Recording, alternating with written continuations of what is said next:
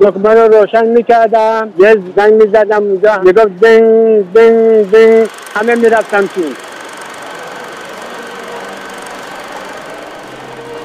گوش کنم انگار تو سالن صدای فیلم میاد. انگار فیلم نشون میده. اونم با همین رویا و خیال سواری می‌کنه. کلی دنبالت گشتم. همه لالزار میشناسنت. سینما داری؟ یه عشق. بعد عاشقش بشی. تو چی دیدی؟ شاید گفتن همه میز جمع. قرقر آپارات. ما همیشه سرمون تو این سینما گرم. هم وقتی که فیلم نشون می‌داده هم وقتی که ساختن. داداش بفرمایید. لالزار سینما متروپول ساقه. امشب سینما را افتاد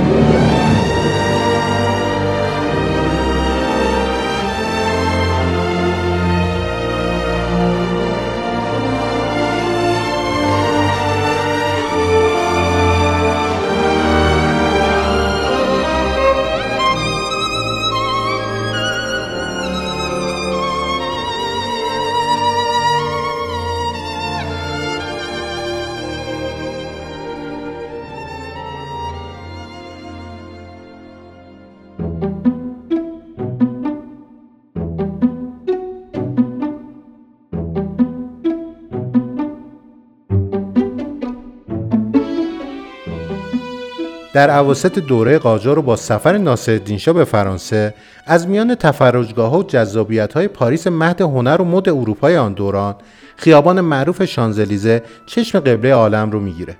سلطان صاحب قران به محض برگشت به دارالخلافه تهران دستور داد که از میان باغ مصفای لالزار خیابانی بکشند تا تدایی کننده آن خیابان باشد خیابانی که بعدها و پس از او یکی از مظاهر زندگی مدرن و شهری تهران شد. سام گیدرا خیابان لالزار ارمغان سفر فرنگ و فرانسه ناصرالدین شاه بود خیابانی که قرار بود شانزلیزه تهران باشه. اما این واژه الیزه که در کتاب اودیسه هومر اومده یک معنای جالبی داره. جایی که زندگی در اون به آسانترین شکل ممکن انجام میشه. برف طوفان باران در اونجا نیست. اما باد خنکی از سوی اقیانوس همیشه به اینجا میوزه. این الیزه مکان استراحت خدایان بوده. جایی بوده برای عمیقترین شادمانی ها و یک نوعی بهشت بعد از مرگ بوده. این معنای استعاری رو شاید بشه به یک نحوی در خیابان لالزار دید. خیابانی که بعد از دوران مشروطیت و در اواخر دوره قاجار کم کم شکل می‌گیره و در دوره پهلوی اول و در اوایل دوره پهلوی دوم به اوج خودش می‌رسه. به این ترتیب در اواخر دوران قاجار و اوایل دوران پهلوی اول این خیابون شکل و شمایل واقعی خودش رو پیدا می‌کنه و مظهر تجدد میشه. ترانه یلدا. صحبت فقط دهه بیست نیست. توش با اقسام گردشگاه ها اول بوده بعد مثلا دکون و مغازه و ساختمونم اضافه میشه. این لالزار میشه مرکز تفرج و گردش آدمای مدرن کسایی که شیک و پیک بودن کسایی که می‌رفتن اونجا لباس میخریدن و لباس میدوختن. لالزار کلا مظهر فرهنگ و تجدد و کافه نشینی و اینجور چیزا بوده. یک قسمتی از شهر که همه اسلام و نمی‌دونم خیابون شاه و که الان اسمش جمهوریه و تمام اینا بهش وصل بودن. میدون مخبر دوله میدون باورستان تمام کافه و سینما ها و کتاب فروشی ها و اینا همه به هم وصل بودن. یه جوری توی این ناحیه از شهر تهران. بخش مهمی از خوشی ها و لذت مردم آن دوران مختص کافه و کاباره و تئاتر و خصوصا سینما بود. از گراند هتل و کافه پارس تا تماشاخانه تهران و 18 سینمای کوچیک و بزرگ که یکی یکی و در پی هم بخش مهمی از خاطرات این خیابان را شکل دادند. ابوالحسن سنماری. سه تا از سینماها مال محمد کریم ارباب بود. شعار جمیله خان رقاص معروف تولید فیلم هم داشتن. یکی از سینماها مال اسخر جعفری بود یکیش هم مال برادرش محمد جعفری بود که با مهدی احمدی شریک بودن سینمای مترو کوچیکه که کوچکترین سینما فکر می‌کنم در دنیا باشه یا در ایران باشه مربوط به رضا حسین بود معروف به رضا سیاه. فرنگیار رکس نشون می‌داد. کوچه ملی هم مخلوط بود از همه نوع نشون می‌دادن. یکی از مهمترین این مکانها در ابتدای جنوبی لالزارنو بالاتر از خیابان جمهوری و روبروی تقریبی کافه پارس معروف ساخته شد. ساختمانی بلند و شیک مشرف بر کل خیابان لالزار. سینما متروپول تهران. عباس بهارلو داستان افتتاح سینما متروپول از این قراره که در 24 فروردین سال 1323 ابتدا شرکت سهامی متروپول با مسئولیت معدود تأسیس میشه با سرمایه گذاری مهدی باتمان قلیچ، کامل خیاط، آوانوف آواناسوف و حسین علی البرز. مدیریت شرکت هم با جورج نعیم بود که تابعیت عراق رو داشت. قصد اعضای شرکت این بود که کار فرهنگی انجام بدن. به همین منظور قطع زمینی از خانواده باتمان قلیچ خریداری می‌کنن که محلش نبش خیابان لالزار بود و به فاصله چند متر اون طرفتر از این قطع زمین سینماهای ایران مایا کریستال و پارک قرار داشت. چند ماه بعد از خریداری این زمین گمان می‌کنم در دوم شهریور همون سال یعنی سال 1323 یکی از اعضای شرکت با مراجعه به اداره کل نمایشات و تئاتر که سرپرستیش با نیلا کرام کوک بود بود درخواست مجوز ساخت سینما واریته متروپول رو میده و مدتی بعد این مجوز رو دریافت می‌کنن و کار طراحی و اجرای سینما رو به معمار وارتان واگذار می‌کنن. و معنای اسم متروپول. سام گیورا واژه فرانسوی متروپول از ریشه یونانی متروپولیس میاد. متر به معنای مادر و پلیس به معنای شهر. این واژه چندین معنی داره اما معنای استعاری اون که مورد نظر من هست شهر مادر هست در فارسی. اما این شهر مادر یعنی چی؟ پیدا کردن و یافتن یک مرکزیتی در یک شهر بزرگ. جایی که بشه برای اونجا یک اهمیت سیاسی فرهنگی جغرافیایی تعیین کرد و بشه به اونجا ارجاع داد. این معنای متروپول هست در دل یک شهر بزرگ. به این ترتیب در سوم آذر ماه 1325 یعنی دو سال پس از کسب مجوز و ثبت شرکت سینما متروپول افتتاح میشه. روایت این افتتاح از زبان سروش مهاجری معمار و پژوهشگر معاصر. پنجشنبه 21 نوامبر در ساعت 8 بعد از ظهر مراسم افتتاحیه سینمای متروپول در بنای نوساز انجام شد. این متنیه که توی روزنامه آلیک تنها روزنامه ارمنی زبان ایران دو روز بعد از افتتاح سینما منتشر شده. تو این شب با شکوه سینما تئاتر متروپول با اجرای رقصای محلی گروه باله حرفه‌ای سارکیس جانبازان و نمایش فیلم آمریکایی نگهبان مبارز افتتاح شده. در ادامه این مقاله پیرامون آرشیتکت بنا اینطور اومده که ساختمان سینمای متروپول توسط ارمنی مشهور وارتان هوانسیان طراحی و ساخته شد و این بنا آخرین کار و بهترین اثر او می باشه. او در این بنا ظرافت هنر، ریتم، مدرنیته، هماهنگی، سادگی و جذابیت والایی به کار برده است. اما وارتان هوانسیان وارتان آوانسیان که خب بین جامعه معماری اون زمان به آرشیتکت وارتان شهره بود ازش به عنوان یکی از مهمترین پیشگامهای شکل دهنده معماری مدرن تهران یاد میشه. تا جایی که حتی تو دهه 20 شمسی اصطلاح سبک وارتانی تو بخشایی از تهران مطرح شده بود. وارتان متولد تبریز بود و اواخر جنگ جهانی اول برای ادامه تحصیل به فرانسه میره و سال 1301 از مدرسه مخصوص معماری دانش آموخته میشه. سالها توی پاریس کار معماری می‌کرده و حتی دفتر شخصی خودش رو هم اونجا تأسیس کرده بوده. ولی در نهایت سال 1314 به ایران برمیگرده و به استخدام دولت در میاد و تو اداره ساختمان شهربانی مشغول به خدمت میشه. و نگاهی به فعالیت های مهم وارتان در آن دوران. آرشیتکت وارتان معمار بسیار پرکاری بوده و جالبه که از طراحی خونه های کوچیک مقیاس تا مجتمع های اداری، مسکونی و تجاری و حتی کاخ سلطنتی هم توی کارنامش موجوده. و اتفاقا با اینکه یک مدرنیست تمام عیار بوده که خب البته توی کاراش ارجاعات متعددی به معماری آرت و آرت دکو هم داره ولی برخلاف همنسلای خودش که درگیر یک ملیگرایی بعضا افراطی هم بودن. تو کاراش سطوح و فضاهای زنده و پویا خیلی بیشتر دیده میشه و میشه گفت به زبان طراحی شخصی خودش متعهد بوده.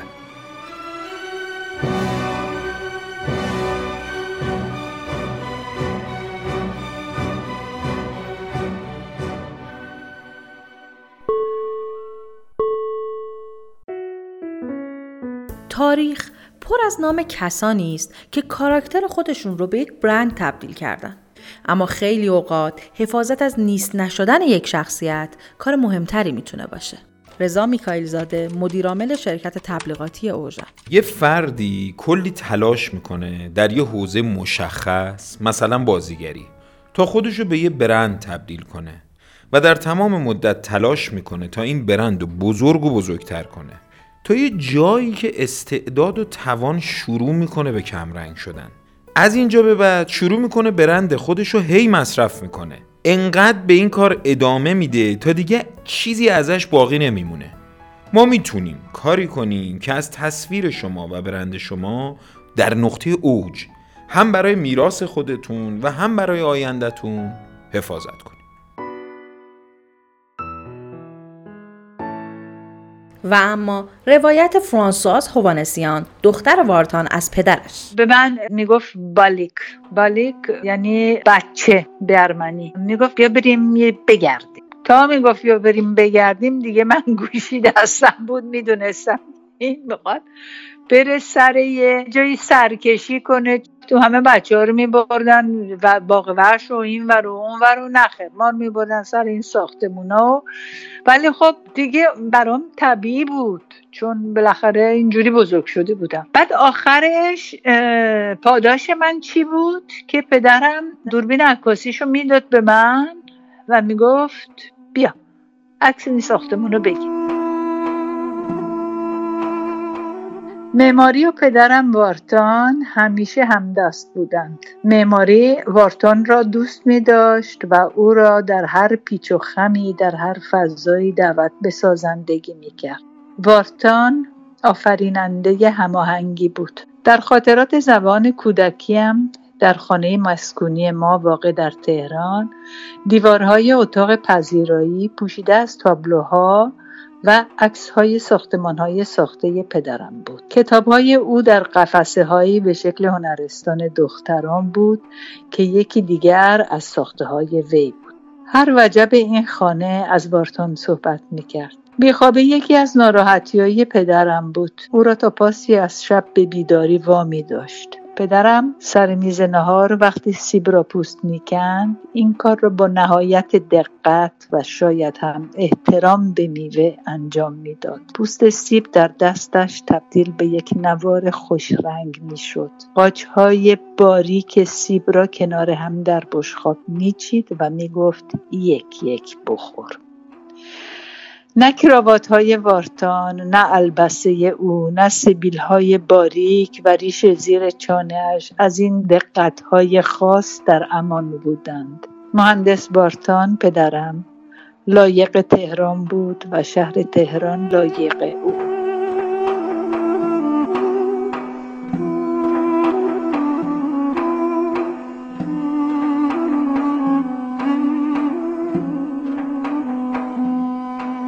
سینما متروپول سینمای زمان خود بود.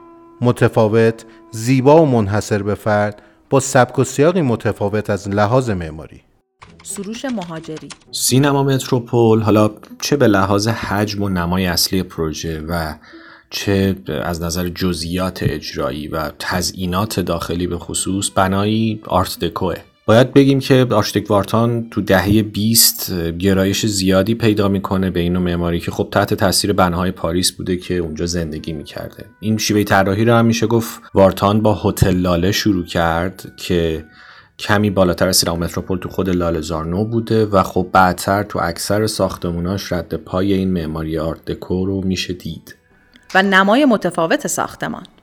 متروپول تو زمان خودش بلندترین ساختمان لاله‌زار بوده. تو اسکیس یا طرح اولیه‌ای که از نمای پیشنهادی سینما موجوده. مشخصه که معمار بنا دو استراتژی طراحی رو همزمان پیش میبرده. از طبقه همکف تا دوم خطوط اصلی استفاده شده افقیه و حتی از حجم اصلی بنا کمی هم بیرون زده و عبارات سینما متروپول به فارسی و سینه متروپول به لاتین بالای سردر به صورت افقی طراحی شده.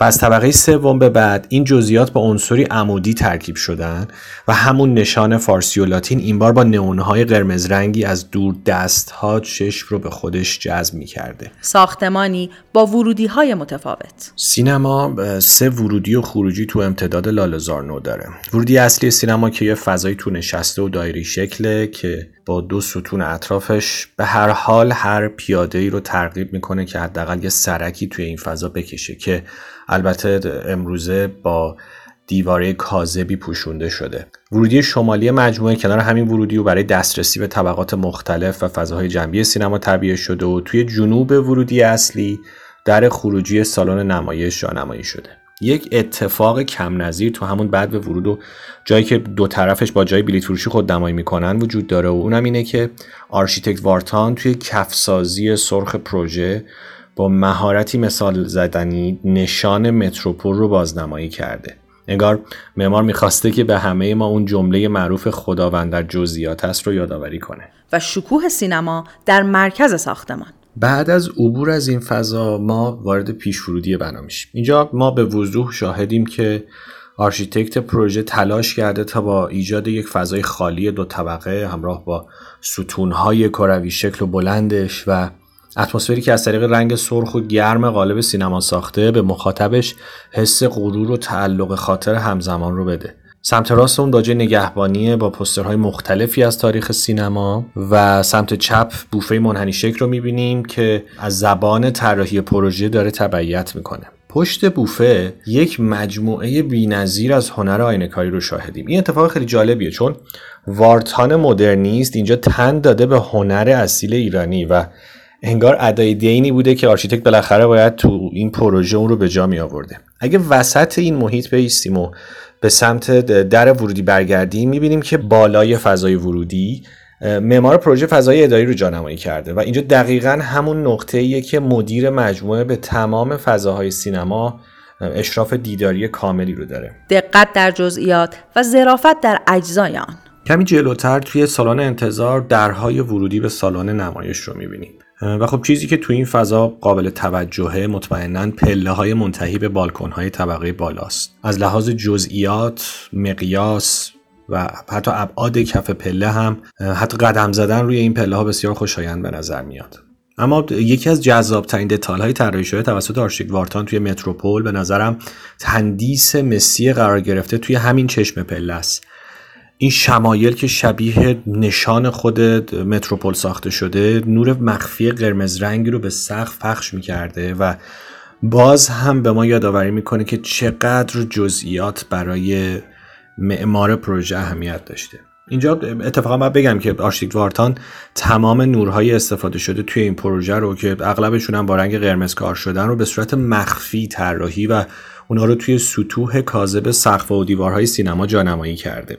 و سالن باشکوه و حیرت انگیز متروپول. شما زمانی که توی سالن اصلی سینما قرار می‌گیرید تازه متوجه شناخت جامع معمار از طراحی این چنین فضاهایی میشید. شیب محاسبه شده و درست سالن چه توی طبقه همکف که خب ظرفیت 650 نفر رو داره و چه توی بالکن که 250 نفر رو تو خودش جا میده باعث که شما هیچ نقطه کوری رو توی این فضا نداشته باشی. اینجا هم ما همچنان شاهد سطوح شکسته و برجسته توی دیوارها و سقف سالن هستیم که در عین دارا بودن نقش آکوستیکی به ایجاد فضای پرتحرک و شاد هم کمک زیادی می‌کنه. لبه های سندلی ها همسو با چراغ های مخفی کار شده روی زمین به رنگ قرمز در آمدن تا توی تاریکی سالن کاربر دچار سردرگمی نشه و ارتفاع سالن نمایش هم کاملا استاندارد و درست محاسبه شده. روی صحنه یک دریچه چوبی تعبیه شده که به فضاهای زیرین خودش ارتباط داره. این فضاها همونطور که اشاره شد مربوط به اتاقهای گریم و پشت صحنه تئاترایی بوده که یه زمانی تو این سالن اجرا می شده و جالبه که آرشیتکت وارتان حتی تو سقف این فضاها هم که عملا با مخاطب کمتری برخورد داشته باز تونسته تاقهایی رو به صورت بیرون زده اجرا بکنه. سینما متروپول در دو دهه اول فعالیت خود موقعیتی ممتاز در میان سینما دوستان پایتخت داشت. سینمایی که بعدها الگوی بسیاری از سینمای افتتاح شده پس از خود شد. روایت ایوب شهبازی نویسنده و ابوالحسن تهامی نژاد دوبلور مطرح سینما رو از این مکان میشنویم. من خیلی فیلم اونجا دیدم چون سینما رو خیلی دوست داشتم. یه وقتی می‌رفتم فکر می‌کردم وارد دکورهای فیلم تاریخی میشن اینقدر این دیزاینر داخلش زیبا ساخته بودن به سبک موقع ستون و فلان و تشکیلات و اینا. از بافت بیرونش و داخل اون سالن انتظارش. همیشه هم اکثرا هم می نوشت که فیلم به طریقه چهارباندی نمایش داده میشه. در اینجور هم نبود. حالا Casino Royale is too much for one James Bond. سینما متروپول یکی از نخستین سینماهای زیبایی است که در ایران ساخته میشه. در خیابان لالزارنو اول خیابان لالزارنو و یک سینمای بسیار بسیار شیک برای زمان خودش و حتی تا آخرین زمانهایی هم که بود یکی از سینماهای بسیار خوب بود. در زمانی که در تهران مثلا 6 7 سینمای خوب بود متروپول یکی از اونها بود. سینما متروپول فیلم های ویژه خودش رو نشون می‌داد. فیلم هایی که در سینماهای دیگه شاید نشان داده نمی‌شد و به همین لحاظ بسیاری از جمعه ها یا پنجشنبه ها که شما به لالزارنو می‌رفتید جلوی این سینما رو بسیار بسیار شلوغ می‌دیدید. صف از هر دو طرف کشیده شده بود برای اینکه مردم به این سینما برن و این فیلم ها رو ببینن فیلم هایی که مورد پسند واقع می‌شد. داستان فیلم ها روایت زندگی است. خاطرات به هم بافته شده یک دوران سینما خود زندگی است. مثلا فیلم برنج تلخ رو بردن اینجا که دوبله ایتالیا بود و جز اولین فیلم هایی بود که به زبان فارسی فیلم ناطق می‌شد و در اون سینما نشون داده می‌شد و مردم خیلی ازش استقبال کردن. گرگ مزرعه بود.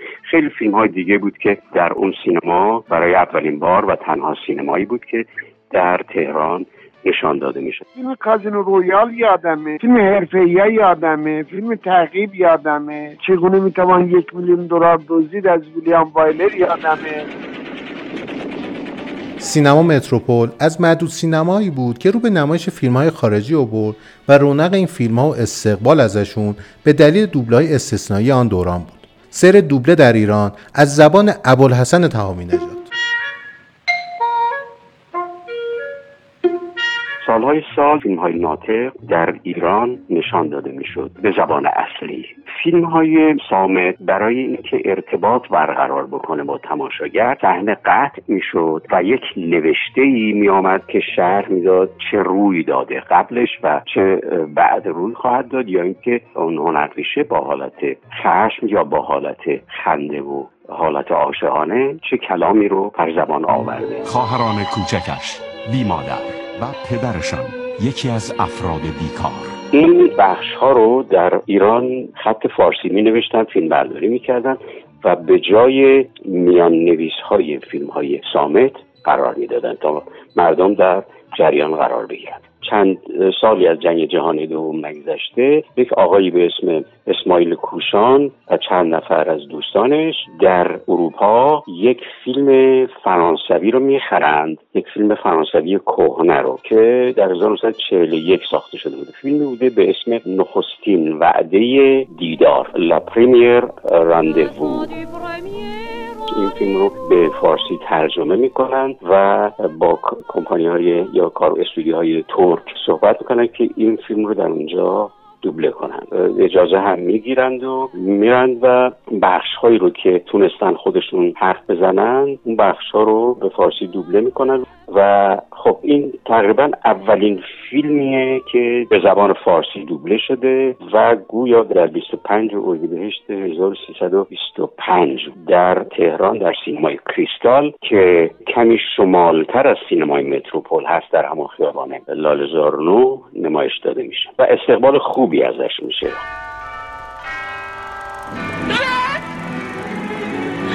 من شوهرتو میشناختم می‌دونم ولی کجاست؟ درست اون طرف قدیم من نمی‌دونم. شماها چی اسم می‌کنید پروفسور؟ فکر می‌کنی با یه عذرخواهی مسخره خاطرات تلخ من فراموش میشه؟ تو زندگی تو تباه کردی. بنابراین باید مجازات بشی. می‌خواستی منو به کشتان بدی؟ هر کاری که دلت می‌خواد از دستت میاد بکن اینطور که معلومه هر دو احساس مشترکی داشتیم ولی حالا دیگه دیر شد. و بیننده های قهار و عاشقان سینه چاک فیلم ها در آن دوران. یکی از خاطراتم اینه که وقتی رفتم داخل سینما وسط فیلم بود. یکی دو بار این اتفاق افتاد و وقتی که هنرپیشه میومد قبل از اینکه حرفش رو بزنه یا اینکه وقتی که شروع می‌کرد همه سینما شروع می‌کردم با اون حرفش گفتم من من برای اولین بار بود رفته بودم اونجا ولی اون کسایی که توی سینما بودن گویی دفعه چهارم یا پنجمشون بود اومده بودن اون فیلم رو دیده بودن و تمام گفتگوهای فیلم رو حفظ بودن. بیکار بودن 20 بار فیلم رو می‌دیدن 20 شانس می آمدن آخرشان می‌رفتن بیرون. و میشه بازویا رو بلندش که دعوا بکن به بیرون میشه؟ نه. بعضی که پرسیدم گفتم از صبح شب میشینی؟ چرا؟ میگم این فیلم رو دوست دارم می‌خوام بشینم. هر روز میامدم فیلم رو می‌دید عاشق فیلم بودن هر روز اینجا بودن. تا از صبح تا شب بعض یکیشون تا ساعت دوازده میامد دوازده زور تا ساعت پنج و شیش. همچنین این سینما با توجه به وسعت فضا و امکانات فراوان بستر مناسبی برای دیگر فعالیت های سنفی بود. عباس بهارلو. افتتاح سینما متروپول تقریبا مقارن هستش با فعالیت های دکتر اسماعیل کوشان و تأسیس شرکت میترافیلم. کوشان و دوستانش که در ترکیه فیلم دختر فراری رو دوبله کرده بودن و در سینما کریستال نمایش داده بودن و فیلم با استقبال بسیار گسترده مواجه شده بود برای گسترش فعالیت های خودش طبقه سوم سینما متروپول رو اجاره می‌کنه و کارهای اداری میترافیلم رو در اونجا انجام میده. اما چند سال بعد که میترافیلم ورشکست و منحل میشه و گوشان پارس فیلم رو تأسیس می‌کنه طبقه چهارم سینما متروپول رو هم اجاره می‌کنه و کارهای فنی فیلمهاش رو در اونجا انجام میده. تا اونجایی که من شنیدم صحنههایی از دو فیلم اولیه کوشان یعنی زندانی امیر و واریته بهار در سینما متروپول و سینما رکس فیلم برداری شده. شاید این نکته هم ارزش یادآوری داشته باشه که وقتی دکتر هوشنگ کاووسی در بهار سال 1334 سینما کلوب ایران رو تأسیس کرد جلسات اولیه در واقع نمایش فیلم سینما کلوب در سینما متروپول برگزار می شد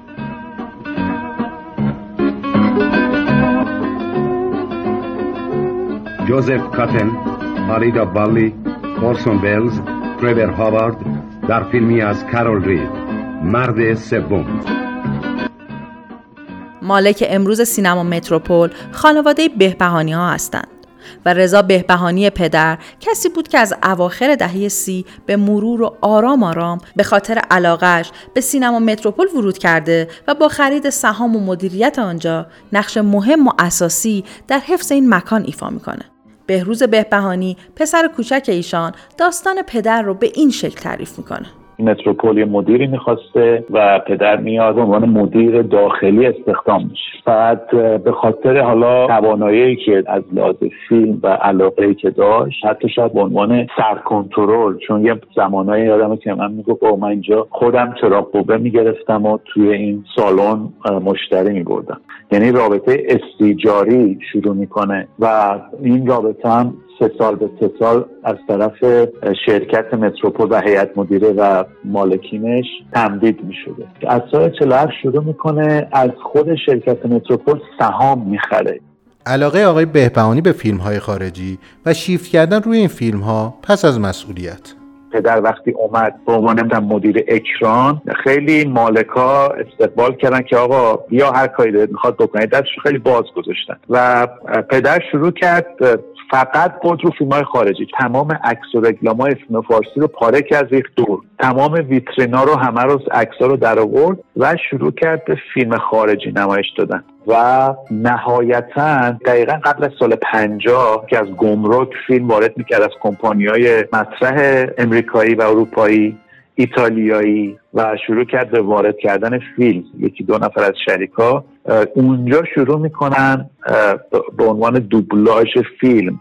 اینطور که باز شنیدم آقای ابوالحسن تهامی مدیر دوبلاژشون بودن و اونجا فیلم وارد می‌شد و اونجا دوبله می‌شد و پخش می‌شد. پدر جالب بود که اسم فیلم ها هم حتی عوض می‌کرد. گفت بابا یه فیلمی بود هیچی نداشت فقط یه صحنه مش داشت. گفت دادم همون عکس و آفیش کردن پلاکات کشتن اسم فیلم رو گذاشتم بگیر که اومد. یعنی این فیلم اسمش رو عوض کرد به عنوان بگیر که اومد. که همون باعث شد سبز شد.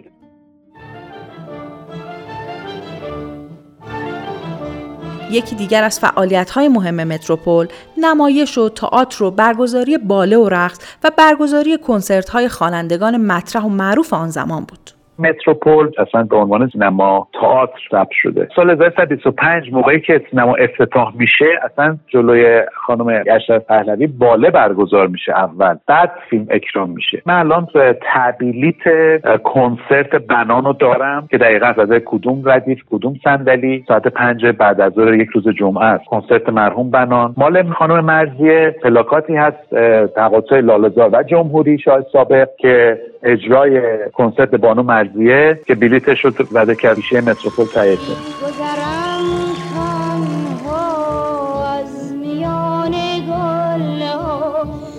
به گلستان ها گه به کوه و صحرا.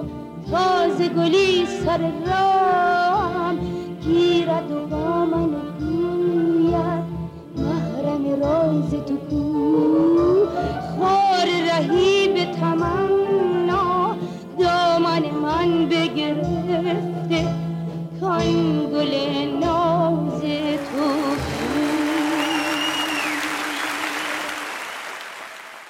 آقای عزت انتظامی اونجا پرده خونی کرده توی اون راهرو سالن پایین اونجا راه می‌رفت و فیلم های ثابت رو صحبت می‌کرد. فیلم ها ثابت بود و صدا نداشت. آقای مرتضی احمدی هم همینطور. اون محفظه که روی سن باز می‌شد بهش می‌گفتن غیب شو. دقیقا یه اصطلاح بوده که اون در باز می‌شده از اون دریچه میومدن توی اتاقای گیرین و بعدم خب با همون دوباره با یه بالابری حالا با یه نردبون چیزی دوباره میومدن بالا.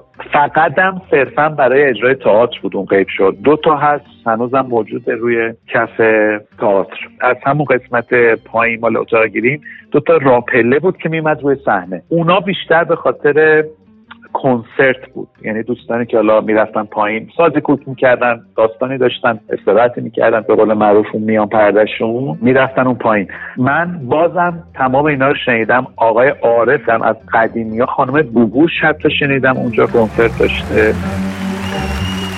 می‌گفتی بی تو هیچم با من همیشه. نباشی من میمیرم. گل بی گلدون نمیشه چه اشتباهی کردم با و محمد نگهبان قدیمی سینما متروپول. عارف می آمد گوگوش می آمد مزیه می آمد پوران می آمد بعدا جمشید مشایخی می آمد بازی می کرد متوزه اخلی می آمد متوزه احمدی می آمد متوزه احمدی بازی می کرد همه بخنده می آمد می خون خدا رحمتش کنه. بعد علی نصریان می آمد از ساعت نو صبح حتی ساعت دوازده شب. می آمدن هست که مقابلیت می گرفت دیگه هست که نمی‌تونه بره سنگالی بشینه. شماره داشت. والا سوسن هم میامد میخون همه آقاسی هم میامد گوگوش میامد آره شروع می‌شدن. جلو اینا گل پس می‌کردن. عقب سه تومن بود بالکن 25 هزار بود. من اون موقع سینما خیلی می‌رفتم عاشق سینما بودم. بیشتر توی لالزار ولو بودم. اون موقع قدم به قدم سینما و تئاتر بود. سینما رکس اون ور تئاتر نس اون ور جامعه باربور اون ور.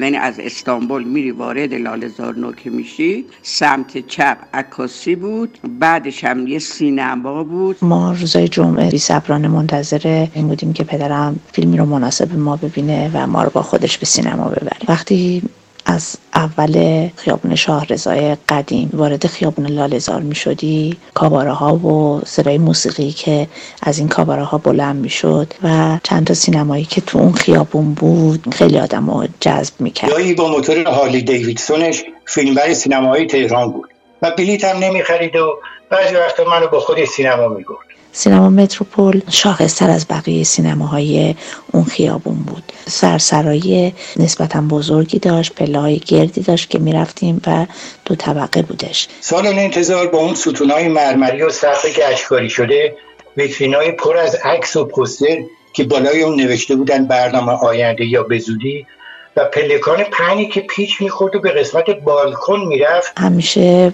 وسط فیلم اون موقع آنتراکت می‌دادن. یه 20 دقیقه ای و یه جوانایی که رو سرشون سینیایی بود می اومدن و یه سری تنقلاتی که مثل ساندویچ کالباس و خیارشور و تخم مرغ و اینا میفروختن و همراه با نوشابه شیشه کوکا و کانادا. سالن نمایش با اون پرده قرمز خوشرنگ و صندلی های چرمی با شکوه و بزرگ به نظرم می آمد. اولین تجربه تجدیدیم بود و خب خیلی برام سنگین بود روم نمی‌شد برم خونه و بگم که من تجدید شدم آمدم لارزا و رفتم سینما متروپول. یادمه که من مثلا حدود ساعت ده یازده صبح من رفتم توی سینما نشستم تا شب. ما دوتا خب جوان بودیم اون موقع دیگه. دنبال یه دختر ششمون گرفت باش دنبالش بلیت خریدیم رفتیم تو سینما متروپول. بعد این وقتی رفت تو پله ها رو ما گم کردیم. اشتباهی رفتیم روبرو یه جایی که آینه قدی گذاشته بودن. بعد ما فکر کردیم آسانسوره خودمون تو آینه ندیدیم. با کله رفتیم تو شیشه. اون دختر خانم هم که ما دنبالش اومده بودیم هر و کرکر. یه فیلم وسترن اسپاگتی بود به اسم کئوما ما از این ضبط شوتای و شونی سال اون زمان که کاست می‌خورد و اینها من یادم ما با چه دردسری ضبط شد بردیم توی سینما. تمام فیلم رو صداش رو ضبط کردیم. و انقدر گوش داده بودیم که حفظ شده بودیم. همیشه اون سینما فیلم هندی می‌داد. من دوست داشتم. از اولش بابا علی میخوابی تا آخر سر که فیلم تموم شد صداش می‌کردم پا می‌شد. فیلم لیلی و مجنون رو تو این سینما رفتیم و من یادم خیلی گریه کردم. یه دربونی همیشه اون پایین وای میستاد که لباس سرمه تیره همراه با یه سری یرقالات طلایی که از دوشش آویزون بود و من همیشه فکر می‌کردم این دربونا خیلی شغل مهمی دارن و اگه اجازه ندن ما نمی‌تونیم وارد سینما بشیم. دکمه رو روشن می‌کردم یه زنگ می‌زدم اونجا می‌گفت دنگ دنگ دنگ همه می‌رفتم تو.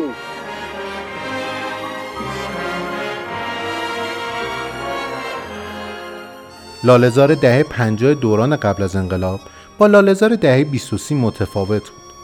به مرور لالزار از آن موقعیت ممتاز قبلی افول کرد و با وقوع انقلاب تیر آخر بر پیکره این مکانها زده شد.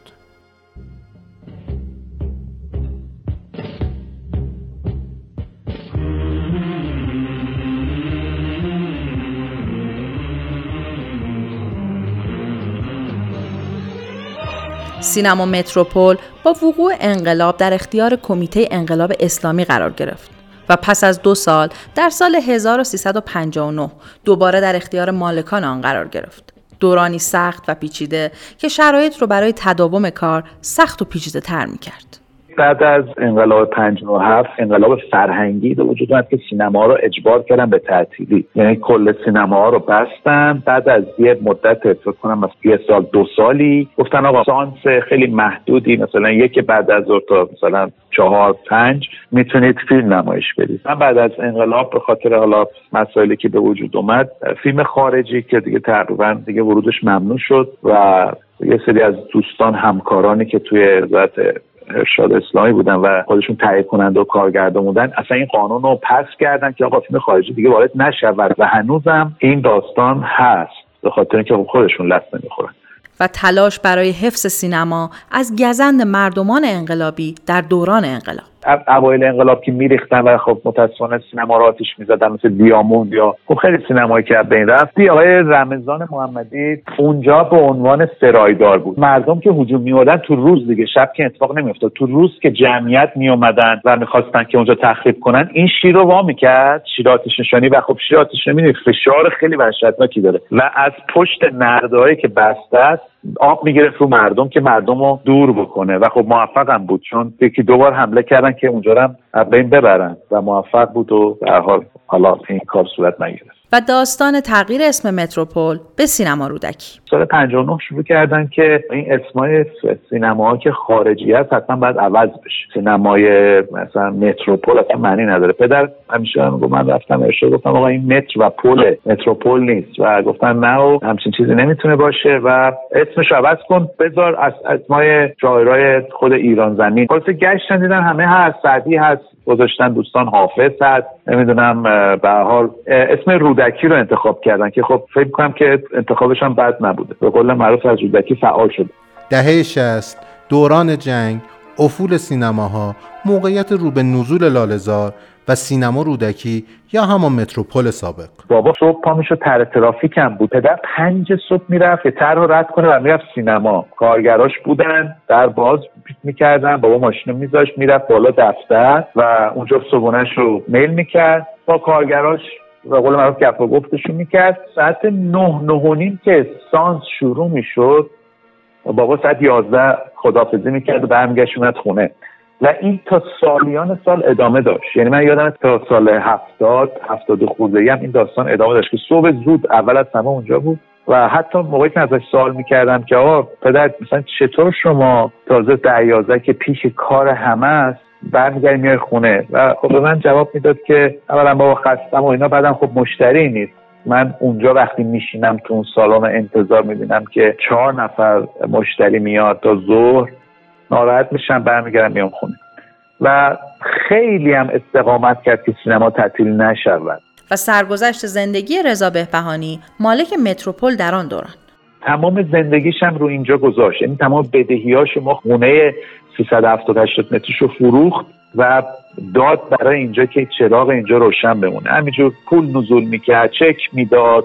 خب ببینید نمیچرخید. بزرگ بود هزینه داشت مخارجش خیلی بالا بود و متاسفانه خب هیچ جورم حمایت نمی‌شد از طرف دولت. طلاهای مادرم فرش زیر پای نهار ماها رو می‌برد. اونجا میفروخت. پول نزول می‌کرد که بتونه مثلا 6 ماه دیگه دووم بیاره. آقای بهبهانی از سال 1380 به بعد سینما را به پسر خود سپرد و فعالیتهایش را به شدت محدود کرد. با این وجود روایت متروپول پیر و مالکش در آن دوران شنیدنی است. سال سعی شد که مثلا دیگه به طور رسمی وارد کار سینما شدم و کار از بابا یه جوری گرفتم که به حال بنده خدا استراحت کنه. همش بابا منو ببر منو ببر منو ببر. هفته یک بار یا دو بار میبردمش با خودم اونجا بعدم براش تاکسی میگشتم برمیگشت موقعی که بسته شد همش میگه بار منو ببر. من می‌دونستم حالش خراب میشه ناراحت میشه بیاد این اونجا چراغش خاموش وقتی اومد اونجا حتی بالا دفترم نیومد. همون پایین نشست و شروع کرد زبون گرفتن و گریه کردن. سینما با هر چنگ و دندانی تا اواخر سال 86 با مدیریت بهروز پسر به فعالیت خود ادامه داد. تا اینکه با تصویب طرحی از طرف وزارت ارشاد 20 سینما بسته و از گردونه خارج شدند که یکی از اونها متروپول بود.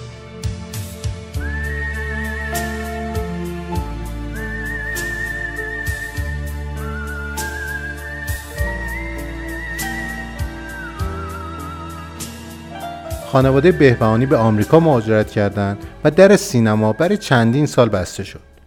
تا اینکه مسعود کیمیایی برای لوکیشن فیلمش متروپول خاک گرفته و متون شده رو انتخاب کرد. تینا پاکروان. آقای کیمیایی قرار بود که یک فیلمی بسازن که اتفاقاتش در یک باشگاه بیلیارد میافتاد. یه روز کیوان مقدم اومد گفتش که بیاین این باشگاه بیلیارد رو در یک سالن سینما بگیریم. و روی هوا آقای کیمیایی قبول کردن و خیلی هم استقبال کردن و گفتن خیلی پیشنهاد خوبیه و کلی ایده جدید اومد تو ذهنشون که بر اساس اون بازنویسی کردم فیلم نامه رو و منم عنوان مدیر تولید و مجری طرح کار خیلی ذوق زده این پیشنهاد شدم. بعد از یه عالم پرسجو به پسرشون رسیدیم آقای بهروز بهبهانی و من باشون صحبت کردم و گفتن که میان در سینما رو باز می‌کنن که ما ببینیم. در سینما باز شد و با آقای کیمیایی و آقای کیوان مقدم وارد شدیم و من واقعا حیرت کردم. برای اینکه انگار وارد یک موزه شدم انگار وارد یک کاخ شدم.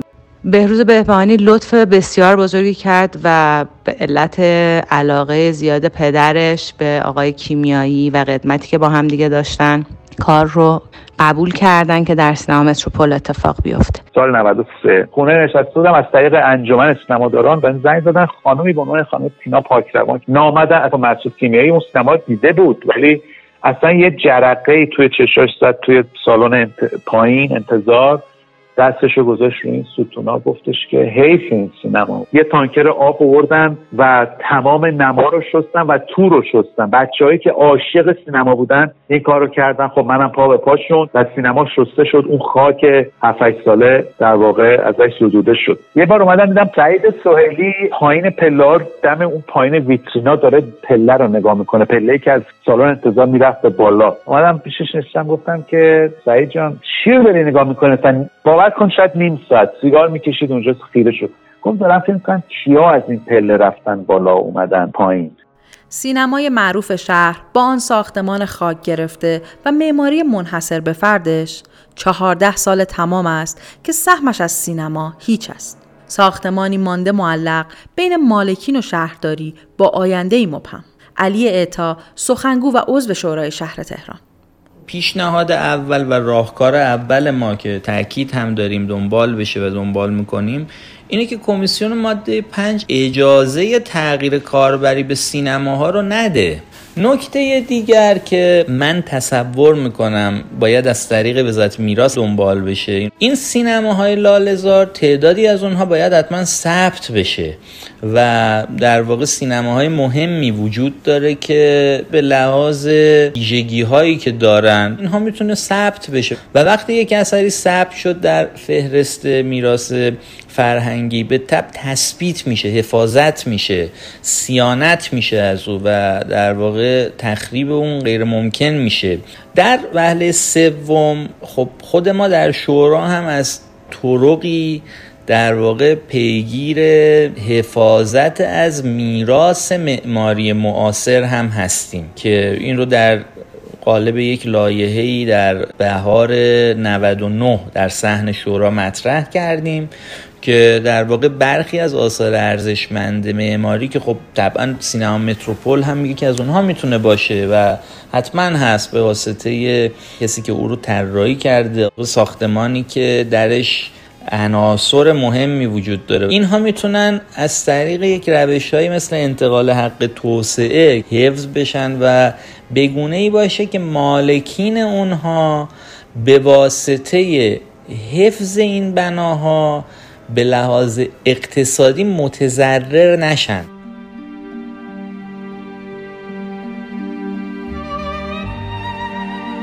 سینمای بزرگ شهر آن خسته آرمیده در لالزار مدفون در خاطرات ریز و درشت نسلها رویا بخش زندگی گذشتگان لمیده در خل و خاک زمان جایی معلق بین گذشته حال و آینده که شنیدن وصف حالش از زبان نسلهای بعد شاید مرهمی باشد تسکینی بر گذر زمان. هوتن شکیبا. انگار اونجا زندگی کاملا در جریان بوده. بعد یهو گفتم آقا هر کی هر چی دستشه بندازه زمین بره بیرون. من همینجوری تو اون گوشه موشه بر خودم سکم به چرخمای خودم بزنم. جای آدمای اونجا آدمایی که اومدن اونجا فیلم دیدن عاشق شدن فارغ شدن.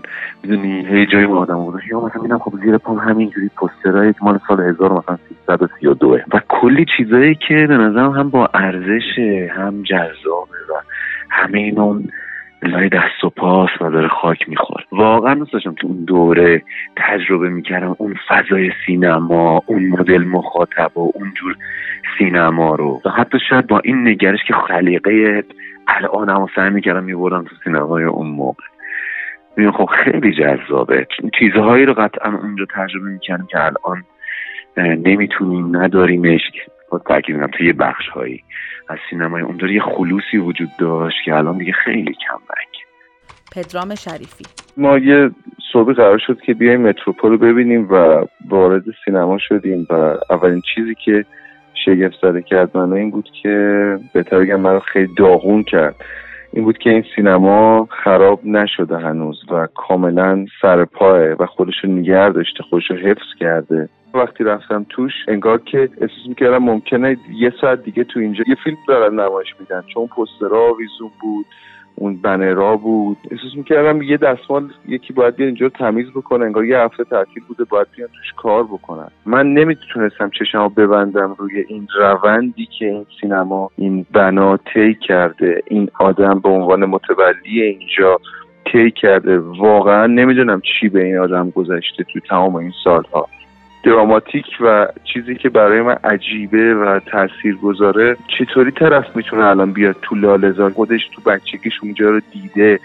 این آقای بهبهانی چه جوری میاد تو خیابون لالزار می‌تونه نگاه کنه این خیابون و این مزمحل شدن این خیابون و این مغازه های زشت و اینا رو چجوری می‌تونه نگاه بکنه و برسه به یه دری باز بکنه بره تو و اون می‌دونه اون پشت چه خبره چه ترس موهومی از گذشته است. این چه رازی تو این برخورد متولیان فرهنگی ما با گذشته فرهنگی ما داره که هیچ کاری قرار نیست براش انجام بشه. قرار خراب شه. برای من متروپول یه بچه سرتقیه که میگم همون یعنی توی یه ساحت دیگه متروپول شاید دوباره همون بچه است توی سینما پارادیزو که می‌خواد حفظ کنه ماجرا رو. خودشو هنوز حفظ کرده. نوید پور محمد رضا. وقتی اون نرده های همیشه بسته اون دهانه کوچک و فروتن و خاک گرفته رو می‌بینی دور از ذهن نیست که تصور کنی در پس این نرده ها یکی دیگه از اون آیکون های مخروبه تلف شده و در لحظه انقلاب فریز شده رو می‌بینی که بهای زندگی گذشته شده رو با یه انجماد چند ده ساله پرداخت می‌کنه.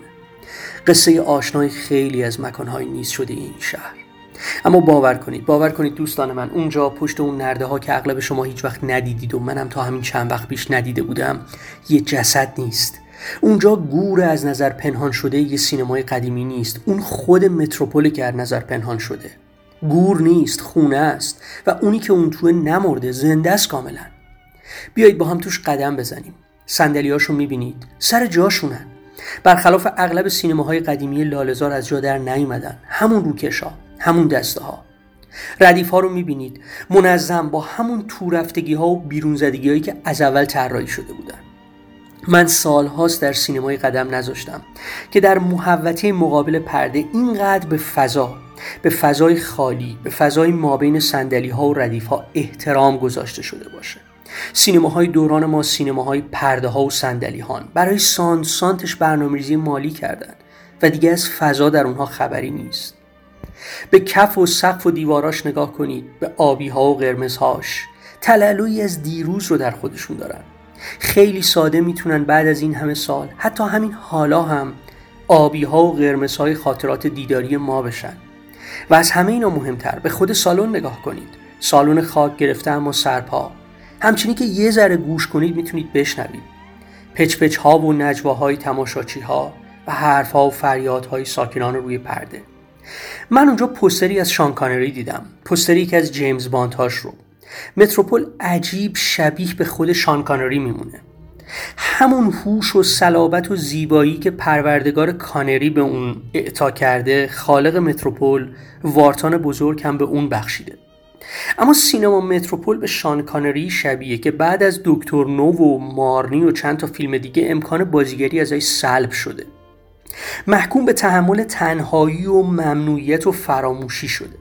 حالا متروپول برام بیشتر شبیه به کاراکتر شان کانری توی فیلم یافتن فارستر میمونه. مثل اون نیازمند شوق و تحریک یکی از جوانای این شهره تا بعد از سالها از انزوا و گوشگیریش بیرون بیاد. به گمانم اگر متروپول رو از نزدیک ببینید شما هم تصدیق می‌کنید که یافتن متروپول در لحظه اکنون این شهر صرفا ارزای یک میل نوستالژیک نیست. صرفا زندگی بخشیدن به یه چیز از دست رفته نیست. بلکه اعاده حیثیت به کسیه که هنوز زنده است و ابتدایی ترین حقش اینه که بتونه زندگی کنه.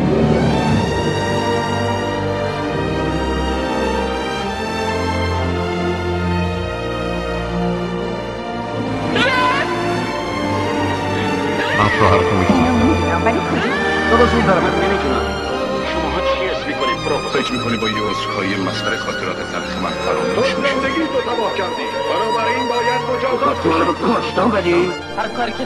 این شماره پادکست رادیو نیست. تقدیم به همه کسانی که با صداهای ماندگارشان به خاطرات ما رنگ زندگی بخشیدند. ما در گنجینه ذهنمان با لبخندی تلخ به یاد خواهیم آورد که چطور سینمای جهان را در پس صداهایشان برایمان جاودان کردند.